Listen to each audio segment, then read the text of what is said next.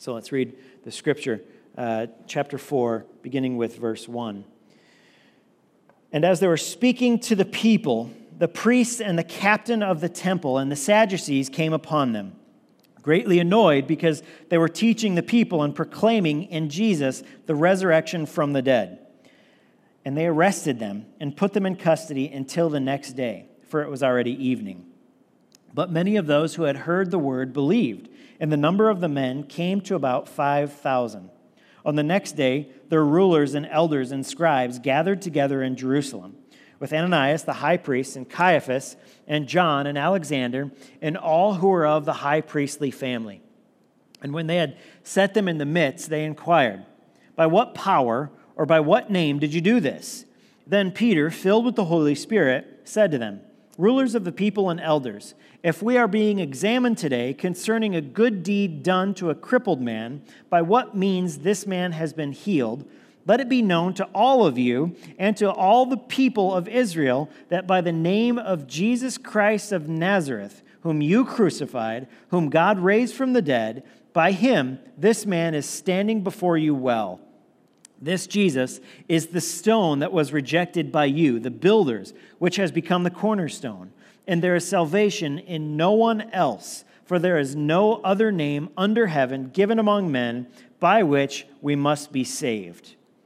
Now, when they saw the boldness of Peter and John and perceived that they were uneducated, common men, they were astonished. And they recognized that they had been with Jesus. But seeing the man who was healed standing beside them, they had nothing to say in opposition. But when they had commanded them to leave the council, they conferred with one another, saying, What shall we do with these men? For for that a notable sign has been performed through them, is evident to all the inhabitants of Jerusalem, and we cannot deny it. But in order that it may spread no further among the people, let us warn them to speak no more to anyone in this name. So they called them and charged them not to speak or teach at all in the name of Jesus. But Peter and John answered them Whether it is right in the sight of God to listen to you rather than to God, you must judge for we cannot but speak of what we have seen and heard. And when they had further threatened them, they let them go, finding no way to punish them because of the people, for all were praising God for what had praising God for what had happened. For the man on whom this sign of healing was performed was more than 40 years old. So last week we looked at Peter's sermon this week. So, Peter, they're preaching, and the sermon is going on longer than what, what the scripture records. And by this time, Peter and John are both speaking. They're, the crowd is probably so large that they're both, uh, they're both preaching at this point. But then essentially, the, the authorities come in and they arrest him, they interrupt what's happening.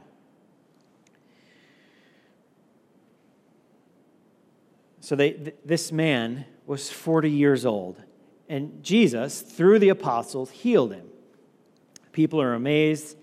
And Peter and John, they turn this attention into an evangelistic opportunity. They see thousands of people, a crowd surrounding them.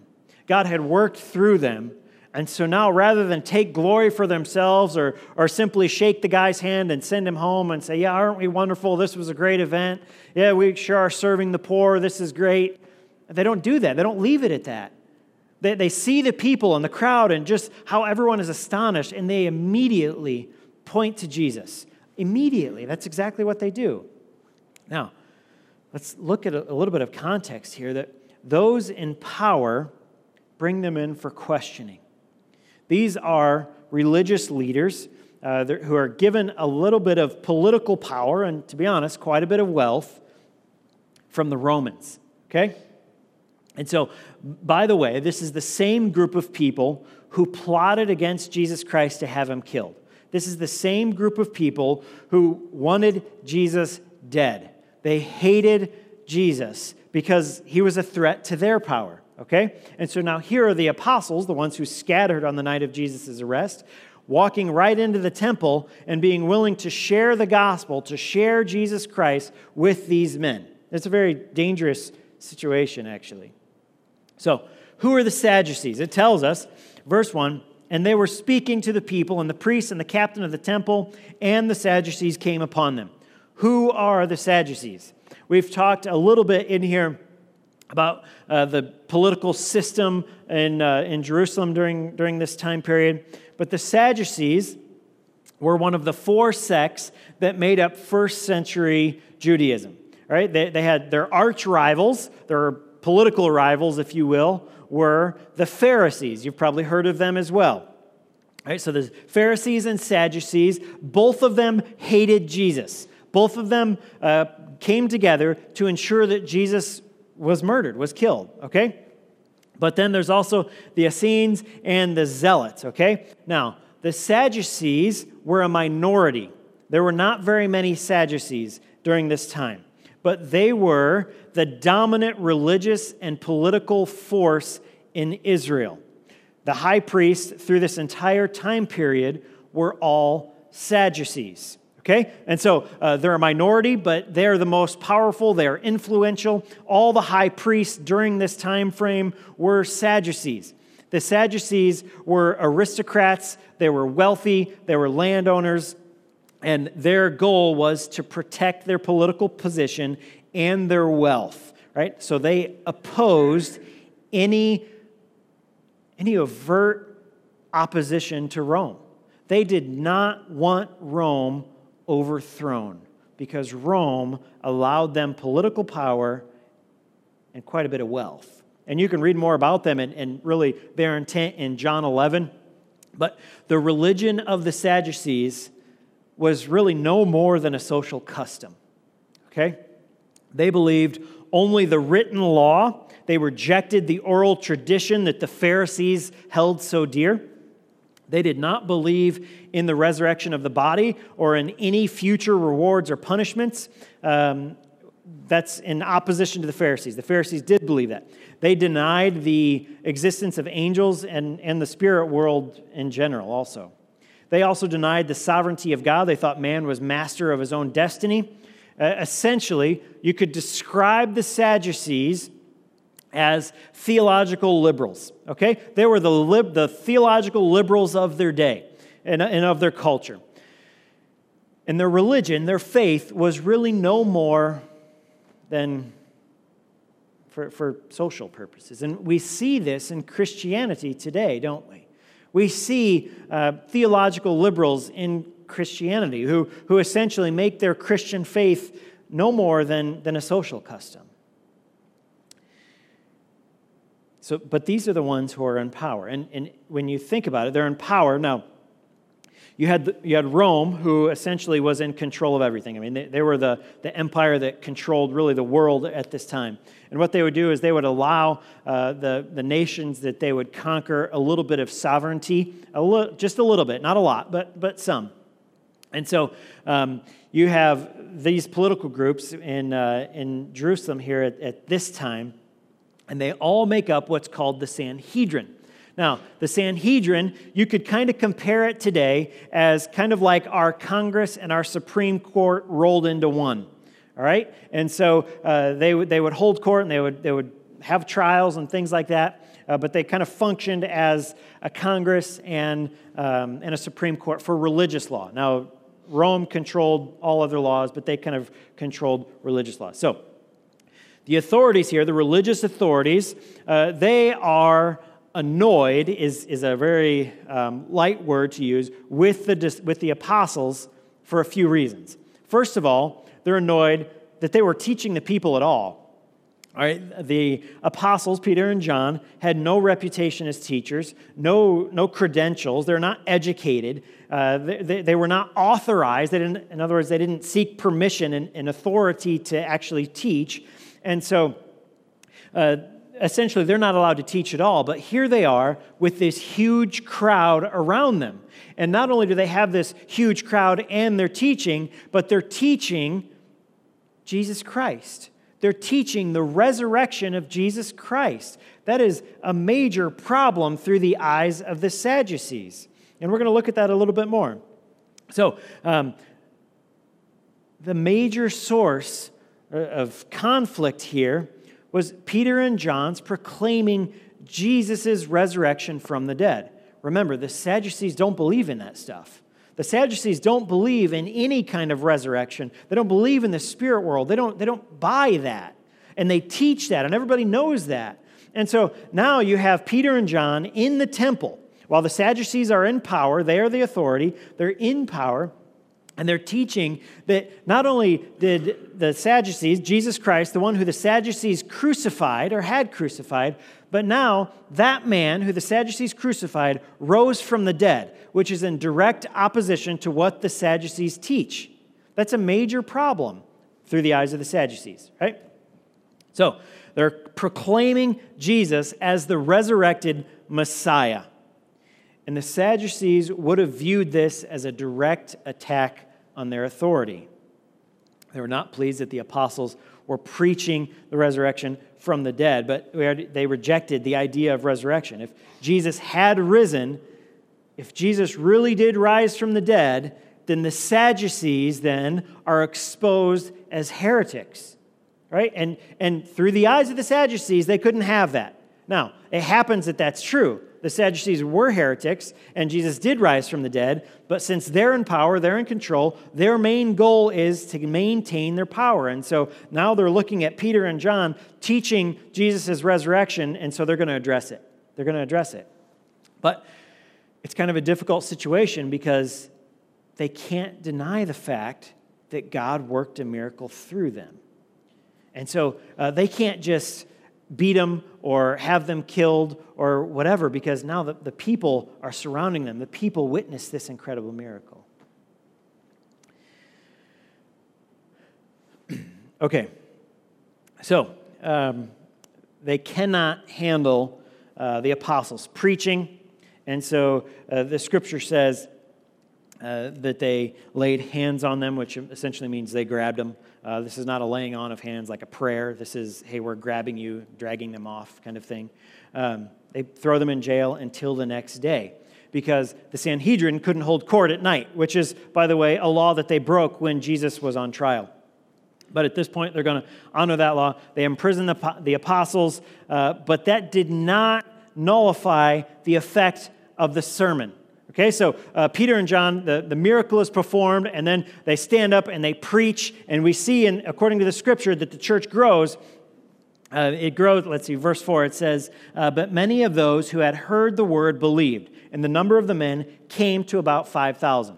Now, this does not mean that 5,000 people or 5,000 men were saved on this day. What this is telling us is that the church on this day grew from 3,000 to 5,000 men. 5,000 men, that's not including women or children or anything like that. 5,000 men. So, all we know from this passage is that people were saved as a result of the miracle and the words of the apostles and the message of the apostles. A number of them believed. And, uh, now the church grows to about 5,000. And you can look, this is the first example of opposition or of persecution in the church. And you can look through church history, through the centuries of persecution. And persecution led to the expansion of the church for a number of reasons. Right? This is also the last time in the book of Acts that the, that the size of the church is, is given or we have 5,000 men. Uh, after this, the church grows too fast to really keep a, an accurate count of how many people are a part of the church. It just says that the church was growing. Okay? So the church explodes after this. Um, these men are, you could call them the culture police of the day.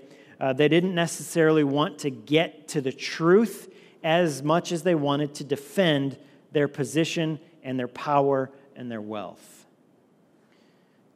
They might have been defending religious culture, but they weren't defending truth. And they knew it.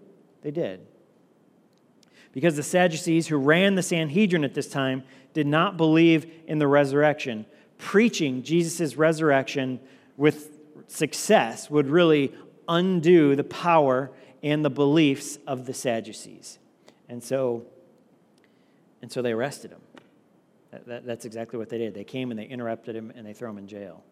Now, the defense is what's so incredible the response of the apostles. We, we expect the Sadducees to act the way they did. We expect them to be offended. We expect them uh, to go in and persecute the church because that's exactly what they did to our Lord. But now, the, the response of the apostles is what changed. Remember, Peter and John both, both did not support Jesus when Jesus was arrested, right? They were, they were cowards at that point. How do they respond? First of all, with an incredibly powerful, you could call it a speech or you could call it a sermon, however you want. But in verse 4, they ask them a question. When they had set them in the midst, they inquired, By what power or by what name did you do this? And Peter, in verse, uh, in verse 8, does not back down.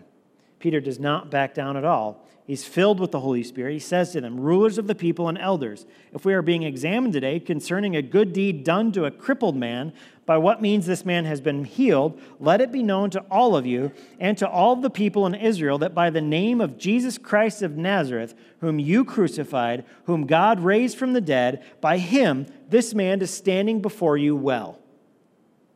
That's courageous. Uh, that is bold and that is strong and that is clear and that is a picture of courage. Peter knew very well that he could, that he could be killed for saying this, but he does it anyway. Essentially, he says, Jesus, who you crucified, resurrected by God, he did this. And by the way, he's the only name by which anyone can be saved. There, there is no one else who can save except for Jesus Christ, the one that you crucified and God raised from the dead. That's the one. No one else can be saved except through him. It's a simple, spirit filled, bold, courageous message.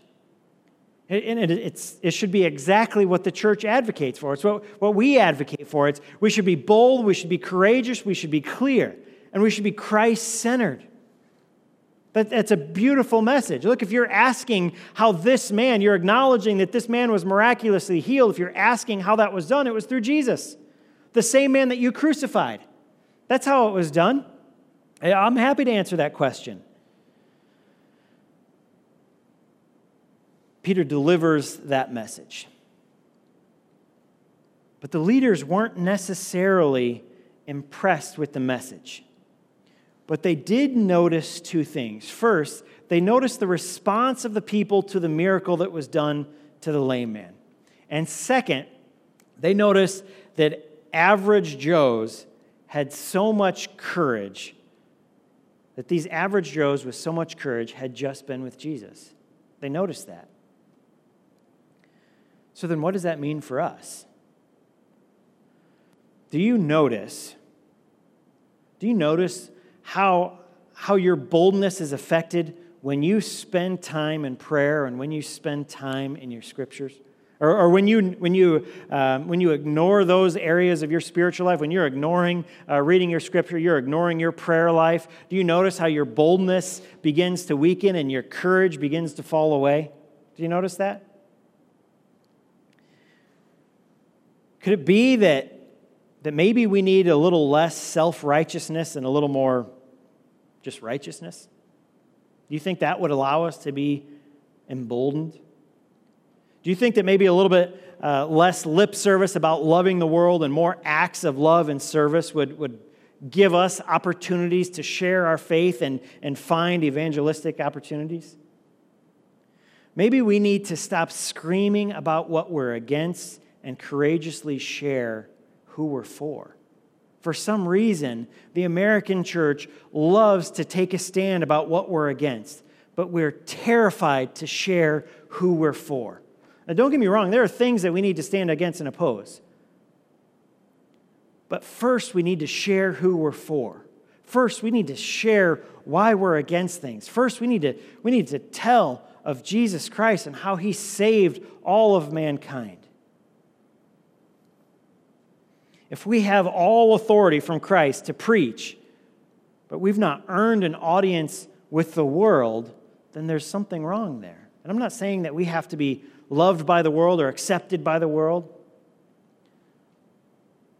but we do have to, we do have, to have an audience with the world. Let's look at some of these responses. First of all, of the people. We know the church grows to 5,000 men. The church, people were saved that day. That's all we know. We don't know how many, uh, but the church grows.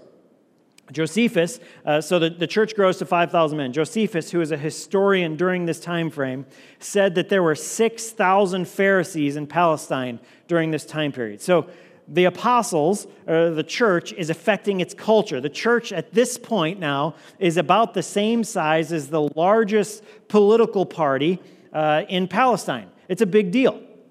Okay, and so the church is growing. All right, let, us look at the response of the authorities. Their response reveals that they did not want the truth, they just wanted to defend their power. They didn't try to disprove the apostles' uh, assertion that Jesus had been raised from the dead. They, they didn't even address that. They didn't go crazy when they heard Peter say that. They didn't address it at all because they really couldn't because of this miracle, right? But they also they also didn't look at the miracle and hear the words of Peter and say, "You're right. You're right. I've been wrong this whole time." Maybe we need to repent. Maybe, maybe we need to look at God for who He really is. Maybe we need to research the scriptures with humility. If God is working through you in the name of Jesus, then, then maybe, I, maybe I need to address that. Maybe I need to look at that a little closer. They lost their edge with their crowd. In other words, they, they lost their power that day. They, they lost their ability to shut down the apostles. They were essentially reduced to saying, Stop it. Stop it right now. I really mean it this time. They had, they had no authority on this day to really come after him because the crowds saw the miracle and were listening to the apostles and believed them. The crowds were with the apostles, not with the Sadducees. And without the crowds, then the, then the, the Sadducees really had no power at all. That's why, as you read the scriptures, the gospels, it's often, you know, as Jesus is dealing with the authorities of his day, they're always concerned with the crowd. They, they care about what the people are concerned with, more so than they care with, about with what God thinks of them. What's the response of the apostles? First of all, the threat of persecution did not shut them up. Eh, not at all. One, one of my favorite verses in all of Scripture uh, this is, this is just a, a beautiful uh, two verses, verses 19 and 20. But Peter and John answered them Whether it is right in the sight of God to listen to you rather than to God, you must judge, for we cannot but speak of what we have seen and heard. In other words, look, if you, you, you judge us, you charge us, you, you throw us in prison, you do what you have to do because you're the ones that you're the authorities. You do what you need to do, but we're not going to change. We're not, we're not going to soften this blow. We're not going to change our message. We're not going to preach by any other name. Jesus Christ is the only name that we are preaching from. Jesus Christ is the source of power, He is the Messiah. You want us to change our message? That's not happening, and you're going to have to do what you have to do. It's incredible. It, it really, really is. Now, Christians should obey their, their government authority. That's Romans 13. If you weren't aware of that, read Romans 13. But in this case, they could not obey. Their authorities were telling them to basically preach heresy, and, and they couldn't do it. Now, they're respectful and they're peaceful and they honor those that are in charge of them, but they just couldn't obey them. So then the next question is um, how are we going to respond? How are we going to respond to this message? When, when we see the change in Peter and John, and we see that the Sadducees are coming essentially only to preserve their own power, and we hear the message of, of Peter when he says, And there is salvation in no one else, for there is no other name under heaven given among men by which we must be saved. That is bold, and that is clear, and that is powerful. How do we respond when we hear that? How do we respond when someone who just a few weeks prior was just a coward who ran away and now he's saying this, knowing full well that he could be crucified for it? When we face moments, when, when we face moments where we, we can't toe the line or where, when our faith is in opposition to what culture expects of us, We have to ignore society. First thing we need to do is we need to examine our motives. Are we moved by our conviction and our faith, or are we moved by our preferences or seeking our own glory or attention? Look, just because we're Christians doesn't mean that our, our motives are always Christ centered, but they should be. That's what's expected of us. Right? So we do have to evaluate our own motives. But we also need to know that some of our values and beliefs seem crazy to our peers. What we believe about Jesus Christ and about God and about the Holy Spirit and, and the Trinity and, and creation and, and, and all of these things can sound absolutely insane to the world who doesn't believe. We have to understand that. It's okay. We shouldn't get offended by that. We should expect it. We, but we need to always speak the truth and live convincing lives of integrity, of service, and of good works. Look, our faith is what saves us. Our faith in Jesus Christ is what saves us. But good works flow from that faith. We should constantly be seeking to love our neighbor, to serve our, our neighbor, to serve our city, to love our city, to, to serve the poor, however you want to word it, to feed the hungry, uh, clothe the naked. All right, we, should constantly be looking to do these things because of our faith. These works do not save us, but they flow from our faith. We have to live lives of integrity. Uh, integrity isn't just honesty, integrity is essentially practicing what you preach. Here's what I say I believe, and I am this way in every corner of my life. I can't be this way on Sunday morning with my church, and then on Saturday night I'm a different way, and then while I'm watching football in a couple hours I'm a completely different way. That's, that's not how it works. If that's you, then you lack integrity. We should be impacted by what we believe. If we believe in Jesus Christ and we believe the scriptures are the Word of God, then our life should demonstrate that. And when that happens, when people recognize that we are motivated by a faith in a God who absolutely loves us, who's gracious and forgiving, and when, when we want to reflect that love onto our city and onto our neighbors, then we earn an audience. We do. We earn an audience, and people are willing to listen to big beliefs like heaven and hell and, and a, a God who has been raised from the dead. It's not enough to simply tell people that our words are true. It's not. It's not enough to tell people that, that the motives for our beliefs are pure. We have to live it. We have to be men and women of integrity. This trust is earned.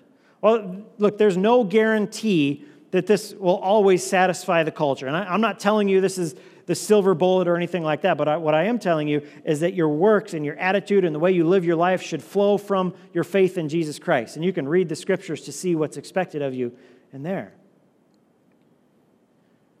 But this approach, it's not always going to lead people to Christ, but this will help us earn goodwill and, and the ear of our local culture. And it insulates us from unfair criticism. The apostles lived what they believed. They lived what they preached, and everyone knew it. They did. Everyone recognized them and, and saw who they were and what they did. And because they did that, it changed the world. It, it really did. If, if we do the same, we can certainly earn an audience to share the message of Jesus Christ crucified right here in Billings. The, the apostles' lives were changed by Jesus. And then their life was changed again by the Spirit. And when their life aligned with their faith, people saw it, people were excited, people believed, and the world was changed. Our life is changed when we came to Christ. The Spirit indwelled with us. And when we live that faith out, people recognize it and people are willing to listen to the message that we have. Let's pray. Dear God, thank you so much uh, for today, Lord. And, and God, we, we thank you for the fact that um, We thank you for your word. We thank you that, that you have, uh, again, given us another example of, of men of faith and how they acted and how your spirit worked through them and how you grew your church, Lord. God, we thank you that you gave us a model for how to deal with opposition. Father, we thank you uh, for, for the courage that you gave to Peter and John on that day. And we thank you that, that you have put it in your word for us to look at and, and, and for us to see. Father, we pray for that same courage. We pray for that boldness and that clarity. Father, we thank you for, or we pray that, that we would have a passion to reach our city the same way that Peter and John did. God, I pray for courage and boldness and clarity and excitement, Lord. I pray that, that we would preach nothing other than Jesus Christ. Father, we know that He is the only, that Jesus Christ is the only name by which men could be saved.